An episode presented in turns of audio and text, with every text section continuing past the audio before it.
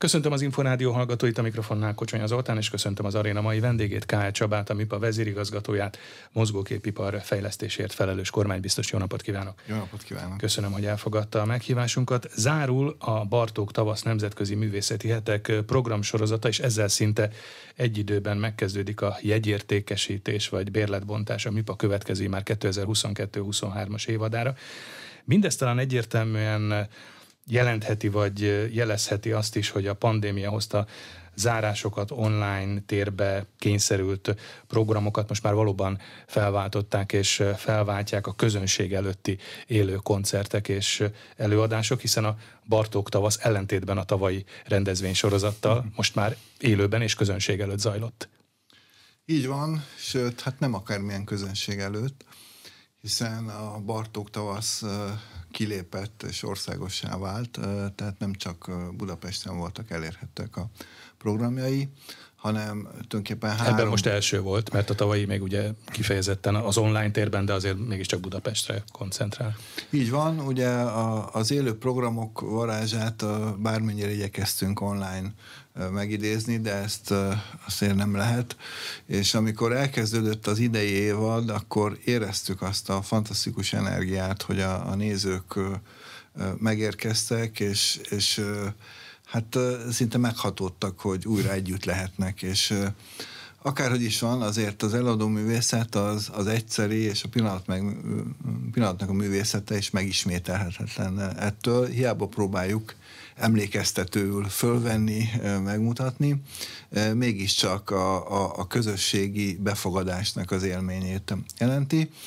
És Hát ennek mentén indultunk ugye az egész évadnak, és a Bartók tavasz pedig azzal a csodával ajándékozott meg minket, hogy egy rettenetesen gazdag, nagyon sok programból álló, és, és most már vidéki helyszíneket is bevonó Ugye ez kezdettől fogva megfogalmazott terv vagy cél volt, amikor korábban is beszélgettünk, még a, amikor még csak tervként mm. fogalmazódott meg a Bartók tavasz, hogy hát egy kicsit kinyitni ezt a Budapest központuságot, és vidéki nagyvárosokat is bevonni. Most ugye azért Miskolc, Debrecen, Győr került be a kínálatba. Ez a szándék azért azzal is magyarázható, hogy továbbra is még egy kicsit, hát hogy is fogalmazzak, fejnehéz a magyarországi kulturális élet Budapest vetületében, vagy Budapest vonatkozásában?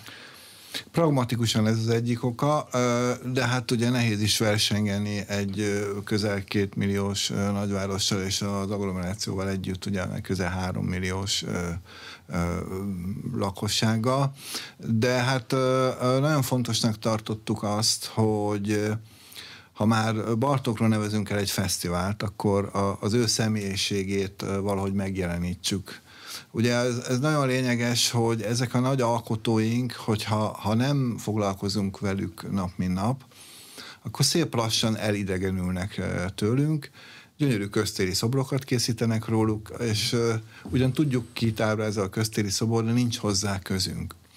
Nagyon fontos, hogy eh, az az örökség, amit Bartók Béla hagyott ránk, az a gondolkodásmód, az az alkotó kedv és módszer, amit ő ő alkalmazott, az tulajdonképpen arról szólt, hogy elkezdte kutatni a, a gyökereinket, elkezdte kutatni azt, hogy honnan eredünk, ezzel, ezzel az identitásunkat kezdte el kutatni. Majd amikor egy tudás birtokába jutott, akkor egy transformáción ment keresztül ez a tudás, hiszen a saját nyelvére, a saját kora nyelvére, a 20. század művészeti nívójára emelte föl ezt a, az örökséget, és ettől egy teljesen különleges alkotásrendszer állt össze, ami mai napig csodálatra méltó. És ezt nem csak mi magyarok mondjuk, hiszen a 20. század egyik legnagyobb alkotója tényleg Bartók Béla, és hogy a 21. században is legyen hozzá közünk, muszáj őt felidézni, muszáj a környezetét megmutatni, muszáj a, a, a gyűjtéseire felhívni a figyelmet, sőt kutatni azokat a, a dolgokat, és hát azt az inspirációt, amit ő nyújt, azt pedig a mai művészek felé közvetíteni, hogy, hogy tessék innen is meríteni, és, és ennek szellemében új dolgokat létrehozni. Ez egy fesztiválnak nagyon komoly küldetése, nem véletlen, hogy ennyi premier van egy-egy fesztiválon, hiszen a, a, ugye a fesztivál kifejezés az ünnep szóból ered, és hát tulajdonképpen az alkotás ünnepe minden, minden ilyen ö, fesztivál, és hát egy ilyen ö, tulajdonképpen kommunikációs ö, egység, mint egy fesztivál, sokkal jobban felhívja a figyelmet egy-egy új mű születésére, mint ha, ha az, az csak egy, egy évados programon belül zajlik. Ezért is van az, hogy a, a, a műpa évados programjaiban is vannak műpás, úgynevezett műpás házi fesztiválok, aminek a helyszínen maga a műpa épülete, maximum a sátorba lépünk ki belőle. Ugye van a, a műpa parkolójában elhelyezve egy, egy sátor, amit rendszeresen használunk. És hát ezek a, a nagy városi, vagy most már országos fesztiválok pedig pontosan azt mutatják meg, hogy, hogy nem csak itt Budapesten, hanem, hanem vidéken is komoly igény és érdeklődés van, van erre. És hát nem utolsó sorban, ezt úgy viccesen szoktam mondani, hogy ugyan Bartók Béla Budapesten lakott, de, de Magyarországon élt, hiszen a gyűjtései során rengeteg helyre eljutott, és, és tulajdonképpen ezt a komplexitást is sugározza ez az Szerkezetében egyébként például az, hogy mely városok, mely vidéki nagyvárosok kerültek be most a Bartók tavasz programjába, az mitől függött? Mert ahogy én a programban láttam, ugye korán sem arról volt szó, hogy hát a, a kevésbé rangos előadók vagy művészek kerüljenek a vidéki városok színpadaira, mert hogy ugye itt volt például Ramon Vargas operaénekes, vagy Szergei Krylov hegedű művész, akik például csak vidéken léptek most föl. Tehát nem arról volt szó, hogy oda a, a, kisebb érdeklődésre számot tartó programokat vigyék. Igen, ez egy nagyon komoly szempont volt, hogy felhasználva a, a fesztiválunk erejét, ugye olyan alkotókat, előadókat is eljuttassunk vidékre, akik nem állandó vagy, vagy gyakori vendégei egy-egy városnak. Ennek több oka hát is világsztárok van. egyúttal. Hát illetve hát világsztárok. Ugye ennek több oka is van, ugye a, a, a városoknak esetleg nincsen kapcsolatrendszere, nincsen költségvetése, és így tovább. Másrészt az is nagyon fontos, hogy hogy felfedezzünk olyan helyi alkotókat, alkotó közösségeket, akik ebben, ezekben a, a, a városokban már elértek egy nagyon komoly minőséget, és hát mondjuk nem véletlen, hogy a vidéki táncegyüttesek közül három is nagyon komoly produkcióval szerepelt a Pécsi Balett, a, a, győr, a, a Győriek, a, a Szegedi Kortás Balett, és hát az is érdekes, ezek a pozi- produkciók tulajdonképpen elkészültek már korábbi Bartók tavaszra, csak ott nem tudtuk élőbe bemutatni, és most kiváló alkalom volt, hogy a streaming után most tulajdonképpen 3D-ben is megnézhették ezeket az eladásokat. És még egy nagyon érdekes tanulsága volt ennek, hogy ezek a vidéki együttesek nem nagyon jártak át egymáshoz. Ugye vannak kisebb táncfesztiválok, de hogy ilyen nagy produkcióikat nem mutatták be a, a, a szomsz, hogy úgy mondjam, szomszédvárosokba, és hát hatalmas sikerük volt.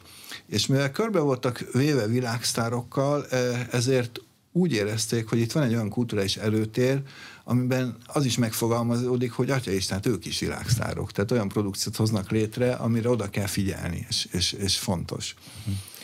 Említette az imént a Bartóki szellemiséget és a, a Bartóki örökséget, és az jutott eszembe, hogy azon túl, hogy fontos, hogy élő és eleven legyen ez az örökség a napjainkban is, azért ez óhatatlanul egyfajta márkaépítés, és most Bartók esetében ugye ez a tavaszi fesztivál, illetve ősszel pedig a Liszt ünnep, tehát Liszt Ferenc esetében, mert hát ugye azt gondolná az ember, hogy ha azt mondjuk, hogy Bartók Béla vagy Liszt Ferenc bárhol a világ bármely pontján, hát az, az azért egyértelmű ismert és elismert. Tehát kell ezt építeni még tudatosan, ezt a úgymond márkát? Hát ez így van, ugye a régi magyar mondás, ami, mint tudjuk, nem igaz a modern marketingban, hogy a jó bornak nem kell cégér. Mindennek kell, kell cégér. cégér. És nem csak azért kell, hogy, hogy ezt el tudjuk adni, hanem hogy felhívjuk a figyelmet arra, hogy, hogy milyen energiák rejlenek ebben az egészben. Ugye Magyarország nagyon érdekes állapotban van, mert ugye, hát most főleg ebbe a, a, a világgazdasági helyzetben ugye nyersanyagunk és, és olajunk, gázunk nincs, viszont van egy elképesztő kulturális gazdagságunk. Ez hasonló a bányászathoz, tehát itt is le kell fúrni, érte, föl kell tárni, ki kell termelni, és utána energiává kell átalakítani. Az energiává átalakítás az maga a művészeti folyamat, és aztán ugyanúgy feltölti az embereket, mint a, a, a meleg vagy a fény. Úgyhogy tulajdonképpen ezt kell párosítani ezekhez a, ezekhez a nevekhez, hiszen mind a két nevet a világ kultúra szerető közönsége ismeri, de hogy, hogy milyen plusz energiákat jelent, azt, azt nekünk kell bemutatnunk.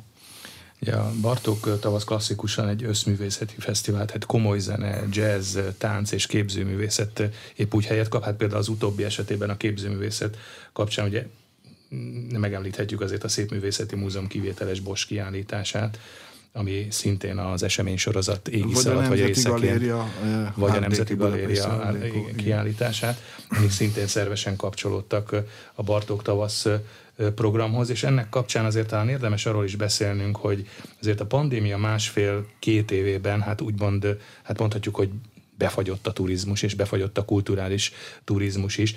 Látható már, hogy ez most azért kezd megélénkülni, tehát akár például az ide látogató külföldiek számában, a jegyaládások számában ez már tapasztalható, vagy, vagy érzékelhető? Ugye a fesztivál előtt erősen éreztük az ennek a hiányát. Tehát nagyon sok ország nem nyitott velünk, nehezebb volt még külföldre látogatni, és az emberek is sokkal óvatosabbak lettek. Ezért nagyon fontos a, a, a fesztiválnak a, a mostani sikere, mert azt tudjuk közvetíteni, hogy ugye tavaly a pandémia miatt ez online ment. Egyébként egy nagyon jó promóció volt, mert a streamingen keresztül Európa, vagy a világ számos országából pontjáról elérhető volt, és mivel nem tudtak... És kapcsolódott ide... is hozzá egyfajta városmarketing, ez, Budapest ez, marketing. Ez, ez, így van, és hát a, a, a mostani fesztivál sikert pedig szeretnénk kifelé vinni, és, és ezzel promotálni gyakorlatilag a magyar turizmust, mert valójában ugye a pandémia előtt elérkeztünk egy, egy nagyon nívós és magas szintre a maga a turizmus és a kulturális turizmus műfaja is és ezt éreztük, tehát sokkal több külföldi ért már ide, mint, mint korábban. Ezen dolgoztunk is, közösen egyébként a turisztikai ügynökséggel, és hát most az a feladatunk, hogy itt vége lesz a fesztiválnak, hogy újra még egy lapáttal hmm. És sok mindent azért most újra kell kezdeni, vagy újra, újra kell építkezni? Megvannak a csatornáink, a, a módszereken kell egy kicsit változtatni. Az emberek óvatosabbak lettek, Bármennyire még a, a gazdasági válságnak csak az előszele van itt, vagy az inflációnak, vagy, vagy akár a háborús helyzetnek, ez óvatosabbá tette a, az hát embereket. óvatosabban vásárolnának óvatosabban mondjuk koncertjegyeket? Vagy? Így van, főleg előre vásárolnak uh-huh. óvatosabban, úgyhogy most erről össze is fogunk ülni a turisztikai szakemberekkel, hogy meghatározzuk azt, hogy különböző destinációkba hogy tudjuk elérni a, a kultúra szerető turistákat. Ez mindkettőnek nagyon fontos, hiszen a kultúra szerető turisták igényesek a, szállásra, és nem csak a programokra, a szállásra, az étterre, akár a magyar borra. Tehát egy, egy nagyon jó felhozatal turisztikai szempontból, de ezen, ezen most újra kell dolgozni. És az a fajta bizonytalanság azért még érzékelhető, akár a külföldi turisták, akár a hazai vendégek részéről, hogy hát most már ugyan le lehet venni a maszkot, be lehet ülni több száz néző társaságában egy koncertterembe vagy egy nézőtérre, de hogy azért még mindig van valamiféle óvatosság e tekintetben is, mert én azt látom, hogy például színházak esetében azok a darabok, amelyek korábban biztos teltházakkal mentek, hát azok most azért 70-80 százalékos kihasználtsággal mennek. Hát ez így van, sőt, ö, ö, még van, ahol ez, ez ö, kisebb arányú. És egyet ne felejtsünk el, hogy azért Nyugat-Európában még a mai napig sokan a koncerttermekben például maszkba járnak, tehát ott sokkal később értek el erre a, a szintre, mint mi, tehát a nyitottságnak erre a, a szintjére.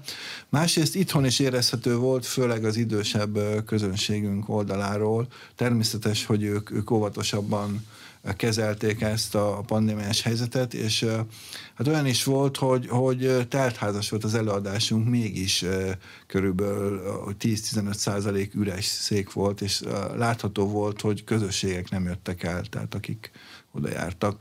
De a másik pozitív hír, hogy azt mondjam, ugye a, a bérlet nyitás van ennek a, a hete. Ez azt jelenti, csak hogy értsék a kedves rádió hallgatók, hogy ugye márciusban meghirdettük a bérleteket, ami azt jelenti, hogy négy... Ez már a következő évadára így, szóló így. És hát most pedig az történik, hogy ettől a héttől kezdve ugye a Műpa Plus hűségprogramosok azok már megvehetik bérlet nélkül csak a jegyeket a következő évadra és most holnap pénteken 10 órától pedig már bárki vehet jegyeket is, olyan előadásokra is, amik korábban csak bérletben voltak elérhetőek.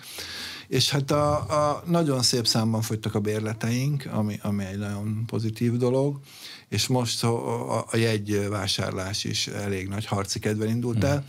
Azt azért be kell kalkulálni, hogy a, annyira előre nem, nem mernek gondolkodni az emberek, de ez természetes reflex, tehát most nagyon sok minden rossz jött össze.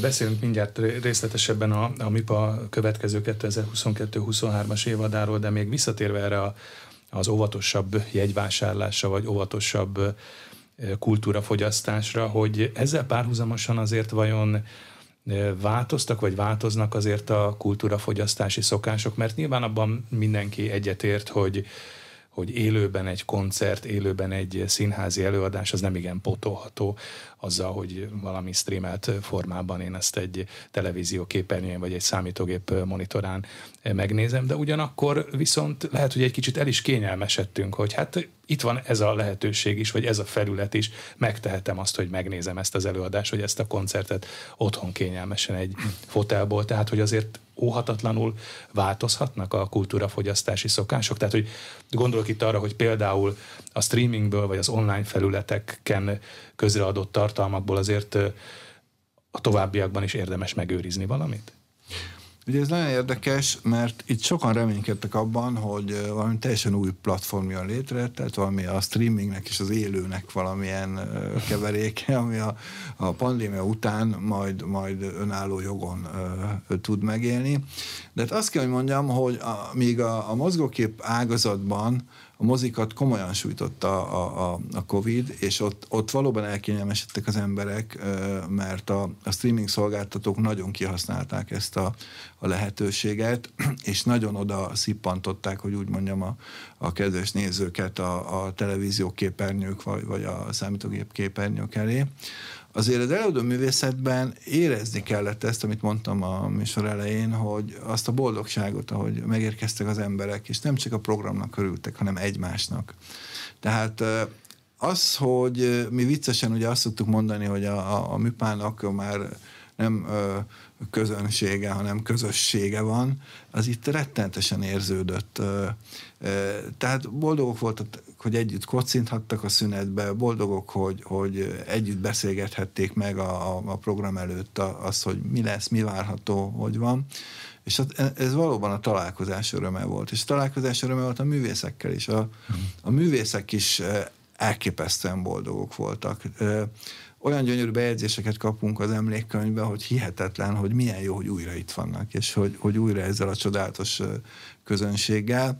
A, és ez, ez a, a, a mi közönségünk minőségében is érződik, hiszen szinte mindegyik világsztár azt mondja, hogy, hogy ilyen közönség alig van már a világon, mint itt nálunk. Az is érde, azért is érdekes, amit mond a, a közönségről, vagy inkább a közösségéről, mert néhány hónappal ezelőtt beszélt arról itt az Inforádióban egy interjúban, hogy szinte ilyen bérletbarátságok formálódnak a, a műpa közönsége esetében, tehát hogy az a bérletes közönség, aki nyilván a, a leghűségesebb nézőrétege a műpának, ugye hát ők nyilván ugyanazokon az estéken, ugyanazokon az előadásokon találkoznak, és kialakul már egyfajta ilyen kapcsolat, úgymond bérletbarátság. Tehát ez is erősítheti ezt a közösséget? Hát mindenképp, mert ugye az érdeklődés az eleve közös, hiszen nem véletlen, hogy arra a koncertre mennek el. És hát azért van egy másik dolog, amit a, a, a MIPA jó pár éve elindított, az az, hogy a, a közönségünkkel közvetlenebb kapcsolat legyen. Ugye van a, a, a közönség, vagy, vagy vevő elérési módszer, a CRM uh-huh. módszer, amit a kereskedelemben használnak, ami azt jelenti, hogy az egyéni igényekre szabják a különböző árukínálatot. Ez most már elég borzalmas irányba megy el, hiszen számtalanszor megtapasztaljuk, hogy csak beszélgetünk valamiről, és ott van a telefonunk a közelbe, és gyorsan kapunk egy hirdetést arról, hogy vegyük meg ezt, vagy azt, azt. Na most mi nem ezt a durva formát választjuk, hanem a, a mi kutai rendszerünk az az olyan leveleket küld a, a Műpalpasz plusz hűségprogramosoknak, ahol, ahol tényleg felhívjuk a figyelmüket a, azokra a, a ő általa érdekesnek mhm. ítélt programokra. Ezt ugye a jegyvásárlási információk alapján megkapjuk ezt a, az információt, és ő, ő nekik viszont örömet szerzünk, mert, mert pontosan tudják, hogy, hogy mikor jön el az a bérletbarát is akár, vagy, vagy, vagy hogy még milyen egyéb programokon tudnak találkozni, és hát azért 33 ezer a, a hűségprogramosainknak a száma. Én azt hiszem, hogy Magyarországon ez egy, ez egy komoly komoly, hogy úgy mondjam, szurkolótábor. Ugye viccesen szoktam mondani, hogy már a foci szurkolótáborokkal vetekszik Tovább vihető ez, vagy vannak arra vonatkozóan tervek, hogy ez a közösségépítés hogyan folytatható még a MIPA esetében? Mindenképpen, és ugye ebben segítenek nekünk a, a, a fesztiváljaink is, és most ugye a Bartók tavasznak a, a vidéki vonulatáról beszéltünk. Szeretnénk, hogyha nem csak Budapesten, hanem az országban több helyen is felfedeznék a, a műpát. A ifjúsági gyerek és, és partneriskolai programjainkban is erre mm. nagy hangsúlyt Igen, bocsássa meg, hogy közbevágok, de azért is érdekes, mert ugye a külföldi turistákról beszéltünk, de te, talán az sem bevett szokás, vagy az sem jellemző, hogy mondjuk egy vidéki városban, mondjuk Pécsről vagy Debrecenből feljönnek egy kulturális eseményért Budapestre. Hát igen, illetve nagyon nagy sztárért feljönnek, az nem kérdéses. Mm. Csak azt szeretnénk megmutatni, hogy, hogy olyan produkcióink is vannak, amiért érdemes feljönni, vagy érdemes, hogyha ha ott vagyunk a fesztiválon vele, akkor, akkor megnézni. És ezekre a produkciókra érdemes egy pár szót váltani, mert most azért megörvendeztetett minket egy pár alkotó ilyennel. Ugye Brentford Marsalis a, a világhírű jazzista, a, akit megkértünk annak idején a 15. szülinapunkra írjon egy művet magyar népzene inspirációra. Ő most, hogy a Covid miatt nem tudta beváltani az ígéretét, csak most idén a fesztiválon, és hát magyar népzenészekkel egy olyan koncertet adott, ami, ami hát egyszerűen lenyűgöző volt. Ő is feltöltődött általa, érezte, és ha belegondolunk, hogy mondjuk annak idején a Stingel, a, a, egy a angol man, egy angol férfi New Yorkban című számba dolgoztak közösen, Igen. és akkor még elképzelhetetlen volt az, hogy egy ilyen amerikai jazzzenész magyar népzenészekkel ad egy lenyűgöző koncertet. Na most... Sőt, ez kifejezetten a felkérésére írja meg ezt a zenedarabot. Ez, ez így van. Na most hát ezekre föl kell hívni az, a, a, az emberek figyelmét, és itt van még egy nagyon komoly lépcső. Ugye a, a jazz rajongók és a népzene rajongók, az nem, szóval kicsi az átfedés köztük, mm. szeretnénk, ha nagyobb lenne, de itt, itt mind a ketten egymásra találtak.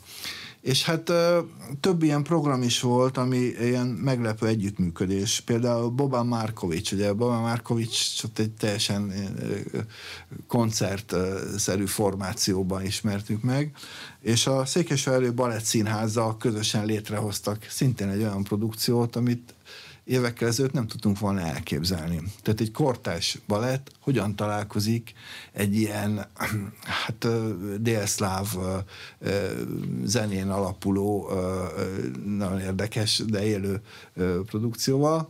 Tehát ez, ezek, ezek nagyon, nagyon fontos ügyek voltak, és hát arról nem, nem is beszélve, hogy mondjuk azok a, a világhírű művészeink, Ötvös Péternek volt opera bemutatója, Álmatlanság címmel, amit közvetlenül előttünk Berlinben mutattak be. Ja, ott volt az ős bemutató, de Magyarországi bemutató. Magyarországi bemutató volt, itt volt, és még, még sorolhatnám ezeket a programokat. Bartók tavasz nemzetközi művészeti hetekről beszélgettünk, ez a rendezvény sorozat éppen a közelmúltban zárult, és ezzel párhuzamosan elkezdődik, vagy elkezdődött a bérlet, illetve egy egyértékesítés a MIPA következő 2022-23-as évadára. Ha az évadot megnézzük most úgy egészében a programokat, akkor azért két nehezen tervezhető és a járvány által kényszerűen átírt évad után kellett ezt a mostani évadot összeállítani. Kapcsolódott azért ehhez valamiféle hiánypótlás, vagy újratervezés, tehát hogy pótolni valamit az elmaradt vagy elhalasztott koncertekből, vagy ez most egy teljesen újonnan megalkotott évad? Ugye mi egy nagyon érdekes életet élünk, mert bizonyos műfajokban ugye a, mondjuk az opera vagy a klasszikus zene két-három évre előre tervezünk, tehát tulajdonképpen még a pandémia előtt megtervezett programokat hajtjuk végre itt a, a következő évadban. De természetesen van pár olyan produkció, amit szerettünk volna megmenteni, ami, ami nem jöhetett létre a pandémia alatt és hát vannak olyan előadók is, akik, akiket szerettünk volna, vagy úgy alakult esetleg a, a, az ő programja, hogy, hogy mindenképpen Budapesten is szeretne fellépni, azoknak próbálunk lehetőséget biztosítani. Igazság szerint a, a MÜPA a, a programozásának gyakorlatilag elérte a fizikai határát, tehát hogy minden egyes óráért meg kell küzdeni, hogy a műpában valaki felléphessen, vagy, vagy létrehozhassunk programokat. Ez, ezzel is foglalkoznunk kell, mert a munkatársainkat ez nagyon leterheli, és a munkatársainknak is fontos lenne, hogy, hogy megfelelő mennyiségben legyenek ezek az előadások. Most ezt a, a követ, következő évadot, ezt még ezzel a, a erővel kell leküzdenünk, hogy rengeteg a, a, a programunk. Ennek van pozitív oldala, mert iszonyatosan színes a kínálat, de másik oldalról, ahogy beszéltünk a műsor első részében, azért a, a fizetőképes kereslet az most itt a gazdasági problémák miatt nem olyan élénk, mint 19-ben volt és hát óvatosabbak is a, a, az emberek. Azzal együtt ugye mindig az a kihívás, hogy a következő évad még érdekesebb, még színesebb, még, még jobb legyen, úgyhogy így indultunk neki ennek a mostani új évadnak is. Beszéltünk a bérletértékesítésről, de úgy tudom, hogy most azért többféle bérletkonstrukció is van, és talán több a, a, a bérlet is, vannak új bérlettípusok. Igen, észrevettük, hogy nem csak a, klasszikus bérlet típusok iránt érdeklődnek a kedves nézők, hanem a, olyan műfajokban is, amiben eddig nem volt, például a tánc kapcsán, és most létrehoztunk táncbérletet, aminek akkor a sikere van, hogy gyakorlatilag már majdnem mindegyik elfogyott, és hát ez mutatja, hogy, hogy időnként ki kell lépni a bizonyos keretekből, és, és új dolgokat úgy megfogalmazni, hogy, hogy de erről konzultálunk is a, a nézőinkkel, hogy amire igény van, azt próbáljuk meg úgy kiszolgálni, hogy aztán... Tehát vannak folyamatosan visszajelzések a közönség részéről is, vagy a bérletesek így, részéről? Így van, így van. Ahogy mondtam, a, a a MIPA pluszos hűségprogramos csapat az, az ugye több tízezres számú, és hát nem csak egy oldalú ez a kommunikáció, hanem ők, ők tényleg, hogy úgy mondjam, műpa családként, ahogy a családban is mindenki tesz megjegyzéseket a család működésére, ők is. Hál' Isten rengeteg a pozitív, aztán természetesen vannak kritikai észrevételek is, azokkal is foglalkozunk. Beszéltünk a, a műsor első felében is már nemzetközi kapcsolatokról, meg kapcsolódási pontokról, és itt ugye van egy már hagyományosnak is mondható fesztivál, megint csak ugye egy fesztiválhoz visszatérve, vagy erre kitérve, ez az Európai Hidak Fesztivál, ami jól tudom, majd az ősszel lesz, Igen. és most Budapest és Amsterdam között épül ki ez a híd. Miért is fontos ez? Ezt a fesztivált a Budapest Fesztivál zenekarral közösen indítottuk el, és Fischer az volt a gondolatunk, hogy itt élünk Európában, építünk egy közös rendszert, amiben szeretnénk élni. Természetesen vitáink is vannak politikai egyéb tekintetben, Viszont hiányzik valami, ami, ami ezeket a vitákat esetleg oldaná, vagy, vagy különböző irányokat meghatározna, az az, hogy ismerjük jobban egymást. Hmm. Ugye az európai kultúra ez egy csodálatos eszköze annak, hogy, hogy azon keresztül minél jobban belelássunk egymás életébe, egymás idegrendszerébe, ha úgy tetszik, vagy egymás szokásait jobban tudjuk elemezni, és hát azért indítottuk el először úgy ezt a fesztivált, hogy itt a Műpában minden évben meghívtunk egy-egy országot, hogy, hogy egy, egy hét, tíz napon át mutassa be a kultúráját. Egyrészt a, a, a gyökerektől indulva egészen a, a mai életéig, a, a kortás kultúrájáig. És aztán rájöttünk arra, hogy ez így egy kicsit egyirányú volt, hiszen csak ide Budapestre jöttek, és akkor elhatároztuk, hogy akkor csináljunk két hídfőt. Ugye arra nem volt energiánk, meg kapacitásunk, hogy két ország között csináljunk hídfőt, hiszen erre vannak azok a, az évados programok, amikor, amikor volt ilyen magyar-lengyel év, tehát amikor, uh-huh. vagy magyar-olasz, amikor, amikor itt egy országos összefogás van. Azt viszont meg tudjuk csinálni, mert vannak testvérintézményeink is különböző nagy európai városokban, hogy egy-egy várossal építünk ilyen hidat, Magyarul azt jelenti, hogy ennek a hídnak az egyik végén, itt szeptemberben Budapesten mutatkozik meg tulajdonképpen Amsterdamon keresztül a holland élet, és utána pedig mi megyünk Amsterdamba, és ott pedig a, a, a magyar budapesti. Úgyhogy így, így talán, hogy úgy mondjam, ez a hídácsolás, ez így, így jobb És hát úgy láttam, azért nem akármilyen programok lesznek itt, hiszen Fischer Iván vezéli majd az Amsterdami koncertgava zenekarát. Így van. Hát itt célunk az, hogy, hogy ugye a, a hídnak legyenek nagy elemei is, és aztán apróbbak is, mert a film Ez a nagy elem. Hát ez, ez egy komoly elem, igen. Hídépítésnek része a, a kisebb csavarok is, ami más műfajokból könnyű zene, vagy, vagy hmm. jazz, vagy akár a film. Hmm. Tehát filmvetítések is lesznek, azokból fog összeállni. Azért beszéljünk még nagy elemekről, hiszen most a műfaj évadáról volt szó, de hát itt van rögvest júniusban a budapesti Wagner napok, hát ez igazán nagy elemnek ígérkezik, hiszen a ring ciklussal érkeznek majd a Wagner napok, hát nem akármilyen vállalás, négy egymást követő estén, ráadásul két alkalommal is egy, hát mondhatjuk, hogy egy gigantikus művet, az európai kultúra egyik legmonumentálisabb alkotását fogják előadni. Több mint 16 órányi zene. Így van, és hát ami a különlegessége ennek a dolognak, az nem is egy dolog, mondjuk kettő. Az, hogy ugye 16 éve a Budapesti Wagner napok felépít egy brandet, ami egyébként a budapesti Wagner kultuszon alapul, hiszen a, a Wagner ősbemutató után elég hamar elérkeztek ide a darabjai, és hát mondjuk a Magyar Állami Operaháznak sajátossága volt ez a Wagner kultusz. Arról se feledkezzünk meg, hogy az első Wagner társaság itt alakult Budapesten. Most idén lesz, Istenek alkonya bemutató van a, az operaházban. Idén lesz 150 éves, majd ezt mi is meg fogjuk ünnepelni a, a műpában.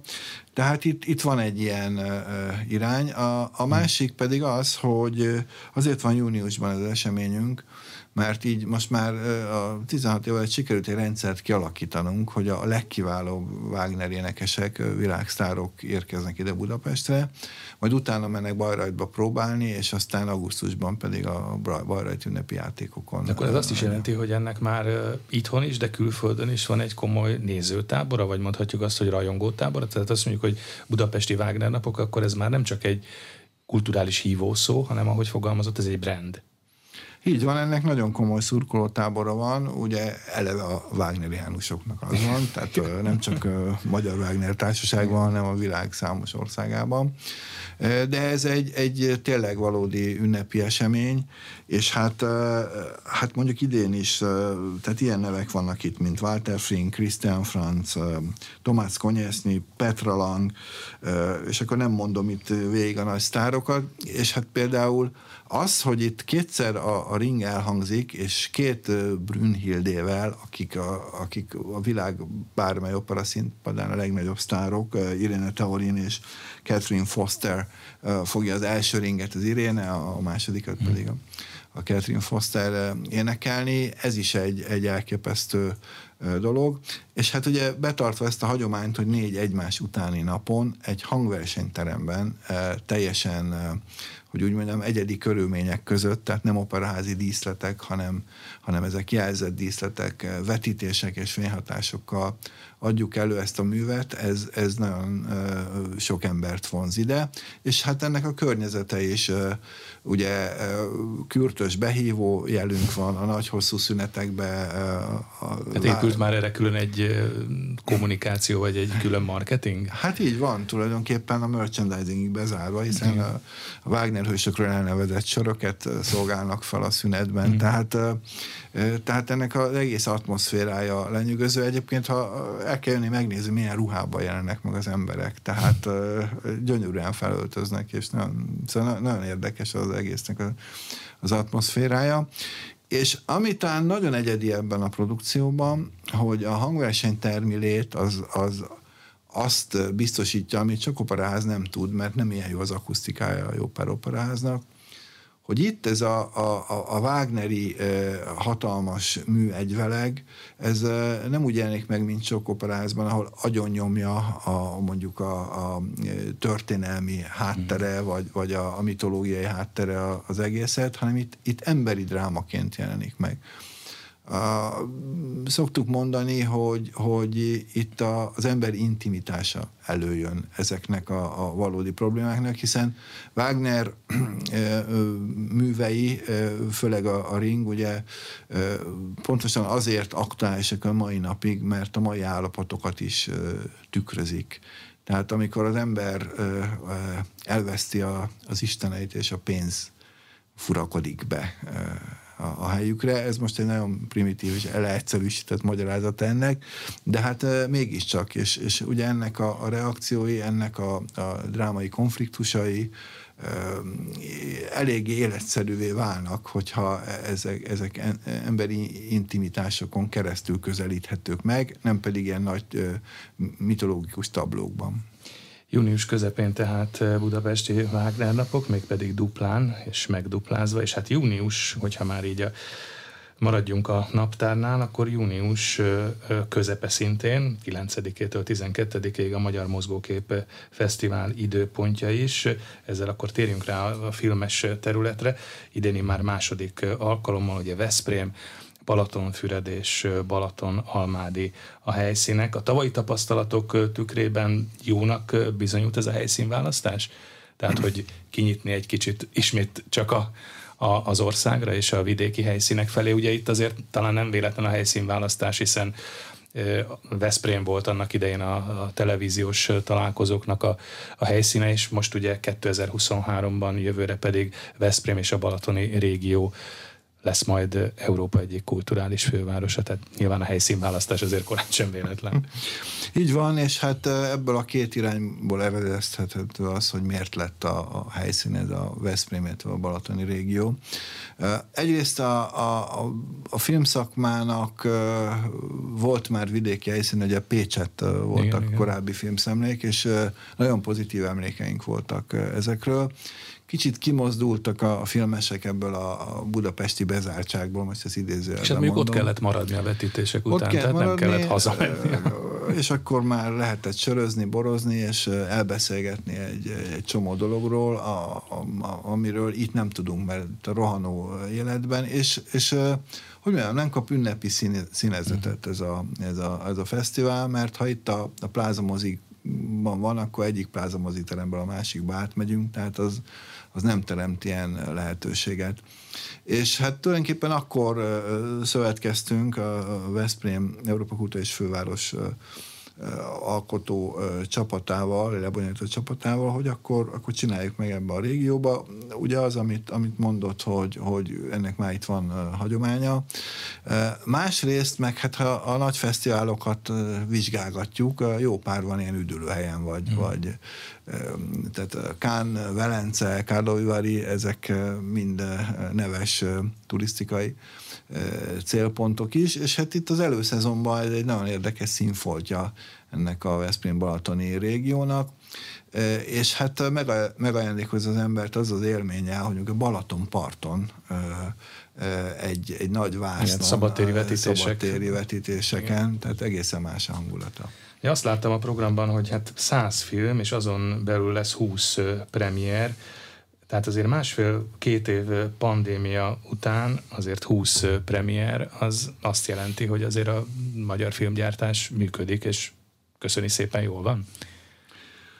Igen, és talán most egy kicsit ezt még nagyobb képből közelítsük meg.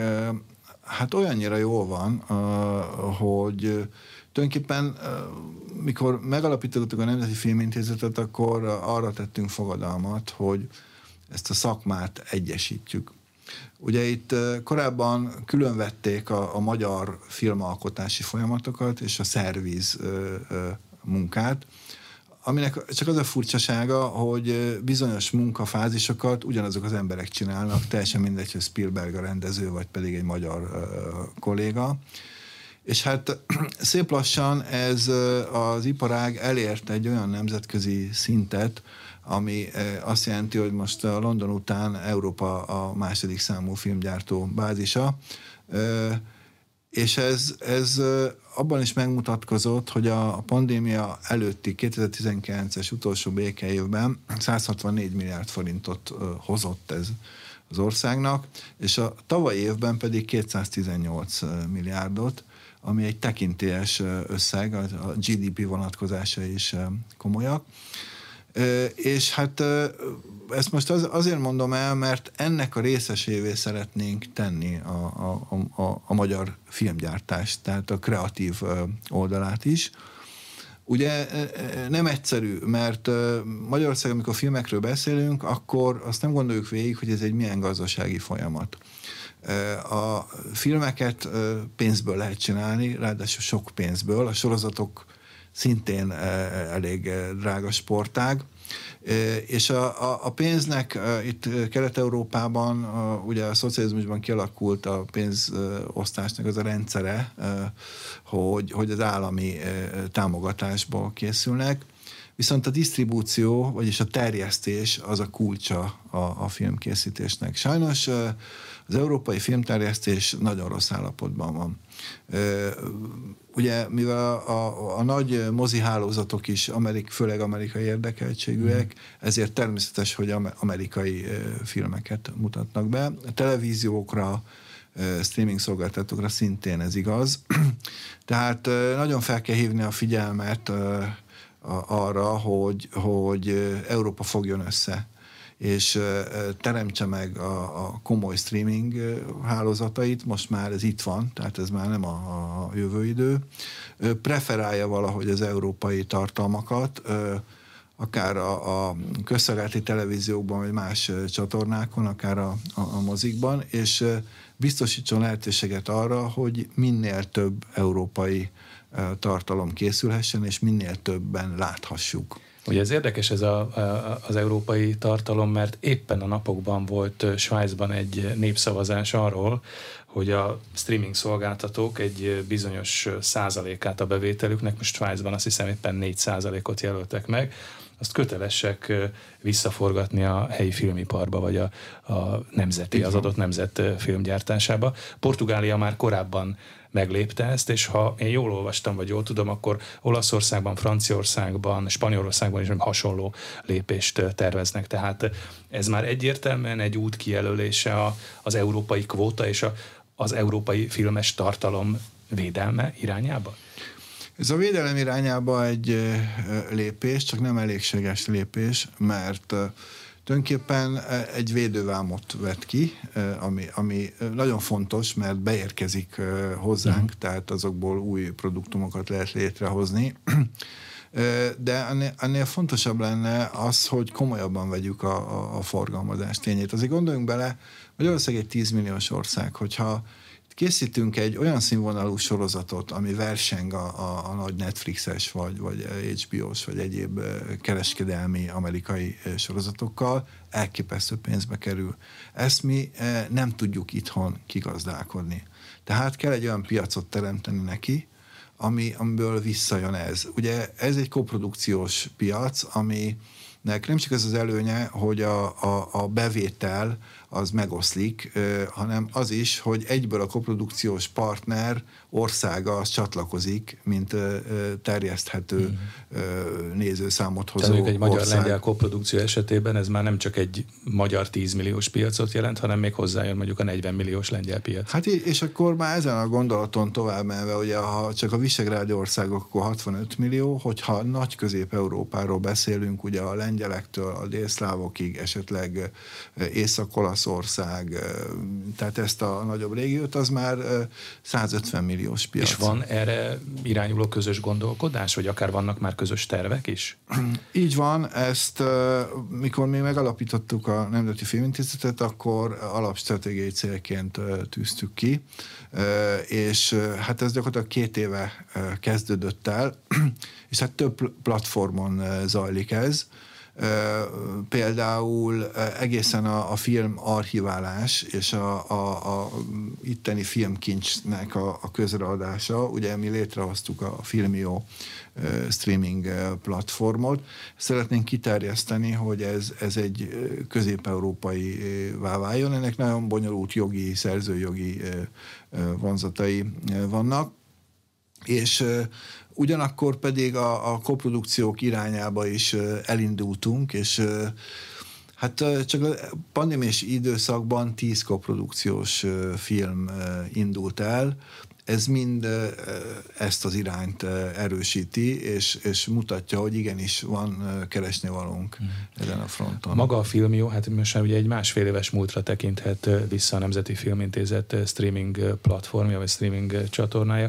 Magában ebben a forgalmazási felületben is segíthet, mert hát ugye a mozikban valóban a magyar filmeknek a multiplex mozikban a nagy amerikai produkciókkal kell versenybe szállniuk, hát ez eleve egy handicapes helyzet, de a filmjóra, ha én jól láttam, akkor viszonylag rövid időn belül fölkerülnek a, az, az új magyar filmek is, tehát ez is kínál egyfajta egy forgalmazási felületet a nézőkhöz könnyebben és gyorsabban eljutatni a magyar filmeket?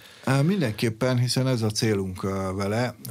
Az a, a a céljaink csak az egyik volt, hogy tegyük nyilvánossá ezt a filmkincset, hiszen a, a festészetnek ott van a Magyar Nemzeti Galéria, ahol közkincsét tettük a festményeket, magyar filmeknek nem volt idáig eh, ilyen eh, platformja.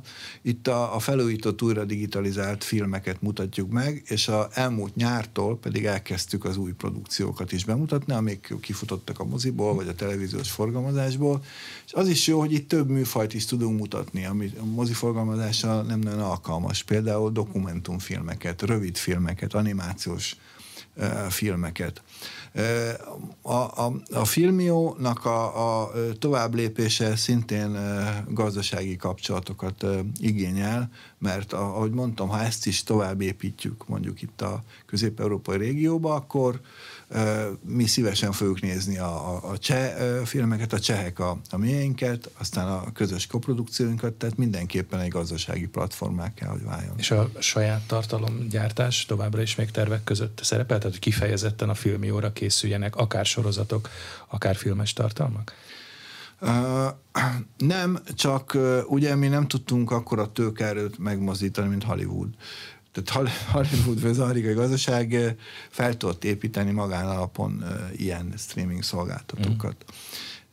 Nekünk ez csak európai együttműködésbe tud sikerülni, mert még egyszer mondom, ez a 10 milliós piac ez nem tud kitermelni mondjuk ilyen sorozatokat, csak hogyha ezt a piacot kitágítjuk 100 millió felé. Kálá Csaba, a MIPA vezérigazgatója, filmügyi kormánybiztos volt a vendégünk ma itt az arénában. Köszönöm, hogy eljött hozzánk, köszönöm a beszélgetést. Köszönöm.